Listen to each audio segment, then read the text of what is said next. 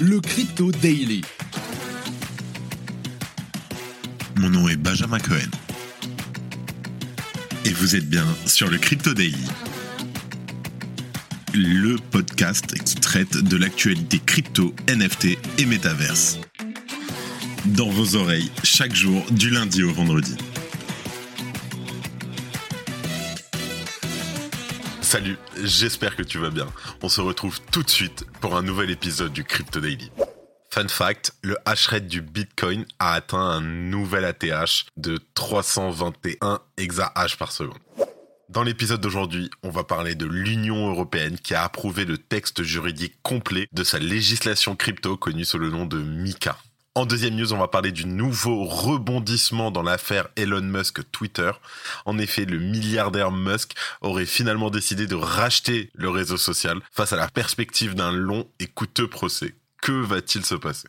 Et en dernière news, on va parler du stablecoin de Tether, l'USDT, qui fait face à de nombreuses critiques des internautes. Ces derniers accusent la société de couvrir la fragilité de ses réserves en gonflant artificiellement la valeur de l'USDT. Face à ces accusations, Tether se défend une nouvelle fois et rassure sur la stabilité économique de ses réserves.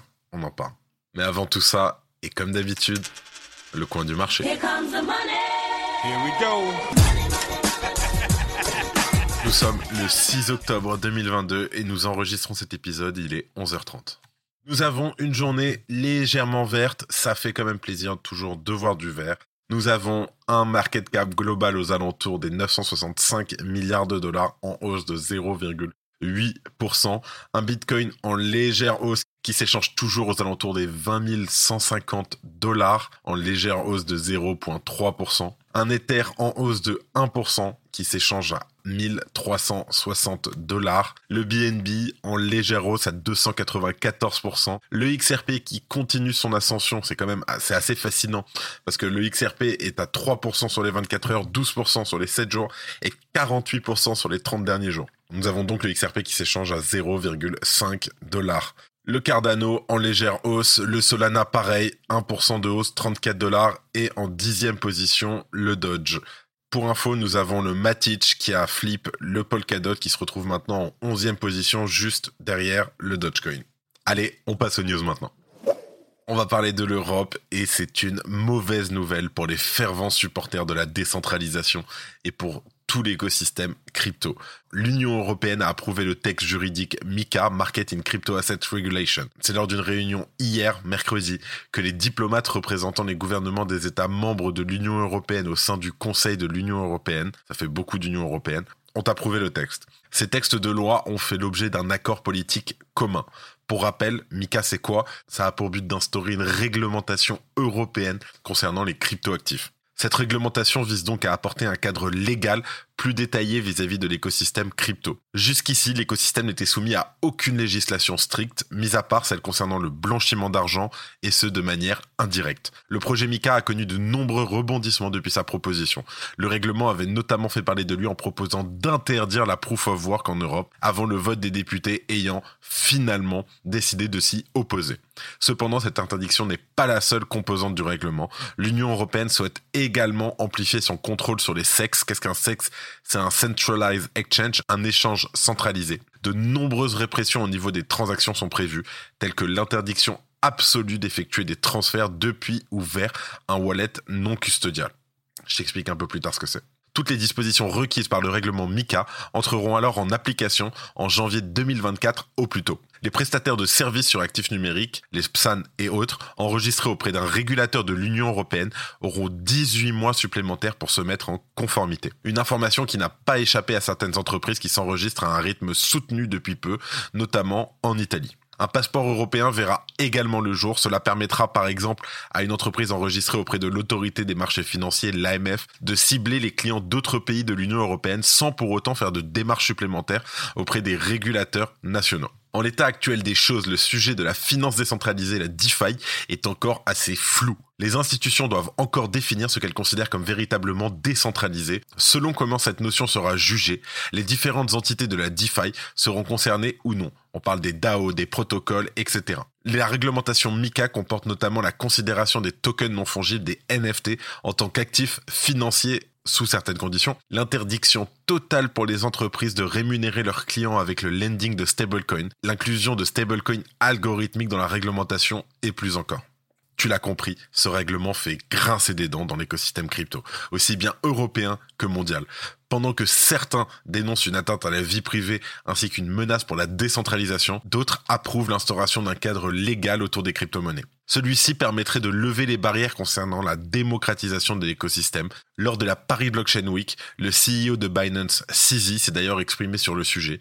Il a déclaré que le règlement MICA de l'Union européenne deviendra une norme réglementaire mondiale copiée dans le monde entier. Une chose est sûre, c'est que Mika va continuer d'énormément faire parler de lui. Pour information, le texte doit également être formellement approuvé par les législateurs du Parlement européen. Il devra ensuite être publié au journal officiel de l'Union européenne au début de l'année prochaine. Son application est prévue en 2024. C'est une affaire à suivre et ça là-dessus, je lâcherai rien. Alors, Petite information, qu'est-ce qu'un wallet non custodial? Un portefeuille de crypto-monnaie dit non custodial ou unhosted est un portefeuille dont seul le détenteur possède et contrôle les clés privées. En gros, ça veut dire que vous êtes les seuls propriétaires de vos cryptos. Par exemple, si vous avez des cryptos sur Binance, vous n'êtes pas le propriétaire des cryptos. Vous êtes propriétaire des cryptos à partir où vous sortez vos cryptos des exchanges centralisés et vous les mettez dans des cold wallets, Ledger, Trésor, etc. ou juste sur MetaMask. Là, personne ne pourra venir vous les chercher. Si tu aimes le daily, sache qu'une note et un commentaire nous aident énormément. Aussi, si tu ne veux rien rater de l'actualité, abonne-toi. Deuxième news, et on va parler d'Elon Musk qui a encore changé d'avis. En effet, le milliardaire a envoyé une lettre à Twitter dans la journée d'hier afin d'annoncer qu'il souhaitait racheter l'entreprise au prix convenu de 54,20 dollars par action. Le rachat, qui coûterait environ 44 milliards de dollars à Musk, avait été annulé, ce dernier évoquant le nombre de bots sur la plateforme pour justifier ce revirement. Il faut avouer que les bots sur Twitter, c'est une horreur. Mais la perspective d'une longue bataille judiciaire a semble-t-il fait changer d'avis à Elon Musk. Son procès avec Twitter devait débuter dans un peu plus d'une dizaine de jours le 17 octobre. Mais le milliardaire a communiqué cette nouvelle proposition de rachat lundi dernier, selon des informations consultées par le Wall Street Journal. Le prix original a été accepté, une victoire pour Twitter. Musk n'a pas officiellement commenté ce nouveau changement de cap. Il a cependant mentionné que le rachat de Twitter servirait à créer l'ambitieuse société X.com qu'il qualifie d'Everything App. Le tweet en description. Elon Musk a passé ces derniers mois à jeter de l'huile sur le feu pointant les problèmes systémiques de Twitter, mais ses échappatoires se sont fermés les unes après les autres et il n'a, semble-t-il, pas trouvé de moyen d'esquiver le rachat. Il est probable qu'il ait jugé ses chances de remporter son procès comme trop peu élevées. Aux côtés d'Apollo Global Management, Binance figurait également sur la liste des entreprises qui ont proposé leur aide à Elon Musk pour acquérir Twitter. Immédiatement après l'annonce, le cours de l'action de Twitter a pris plus 18% avant que les échanges soient suspendus. Ce matin, l'action affiche à plus 23% sur les dernières 48 heures. Elon Musk récupère cependant un réseau social qui a bien été malmené récemment. Au-delà de cette bataille judiciaire, l'entreprise a fait face aux déclarations du lanceur d'alerte Peter Zatko. Ce dernier a été particulièrement accablant avec Twitter, jugeant que l'entreprise trompait le public ainsi que les politiques. Il n'est en tout cas pas certain que le rachat aille jusqu'au bout. Nous ne sommes jamais à l'abri d'un nouveau revirement avec Elon. Mais il semble que les choses soient cependant bien engagées pour que le milliardaire devienne le nouveau propriétaire de Twitter. Et en dernière news, on va parler de Tether, qui n'en finit pas de justifier l'équilibre de ses réserves. Malgré les assurances données par ses dirigeants depuis plus de 4 ans, les internautes restent dubitatifs. À la moindre suspicion, ces derniers n'hésitent pas à interpeller les responsables de la société pour apporter plus de news. Une nouvelle fois, les dirigeants de Tether ont tenté de rassurer la communauté sur la solidité des réserves. En réalité, pour continuer à indexer l'USDT sur le dollar américain, Tether doit disposer de liquidités conséquentes et de nombreuses rumeurs circulent sur l'insuffisance des réserves du stablecoin. Des médias révèlent que les réserves de l'USDT sont déséquilibrées et que la société ne pourrait plus continuer à maintenir le PEG. Qu'est-ce que le PEG C'est l'indexation sur le dollar. C'est être sûr que 1 USDT équivaut à 1 dollar. Cependant, pour Paolo Ardoino, le CTO de Tether, toutes les informations publiées sur l'insuffisance des réserves de l'USDT sont grotesques et loin de la réalité. Il affirme que la situation n'est pas aussi alarmante que les détracteurs tentent de le faire croire et que les réserves sont à nouveau rééquilibrées. Récemment, après de nouvelles plaintes, un juge new-yorkais a demandé à l'émetteur de l'USDT de fournir des documents qui prouvent que les réserves du stablecoin sont sécurisées. Le tribunal essaie de savoir si l'émission du STD est compensée par des actifs. D'après certaines plaintes, Tether aurait émis des jetons dépassant le seuil autorisé par les réserves dans le but de faire grimper le prix du Bitcoin. Pour tenter d'y voir clair, la justice somme les responsables de Tether de produire des documents sur leur état financier.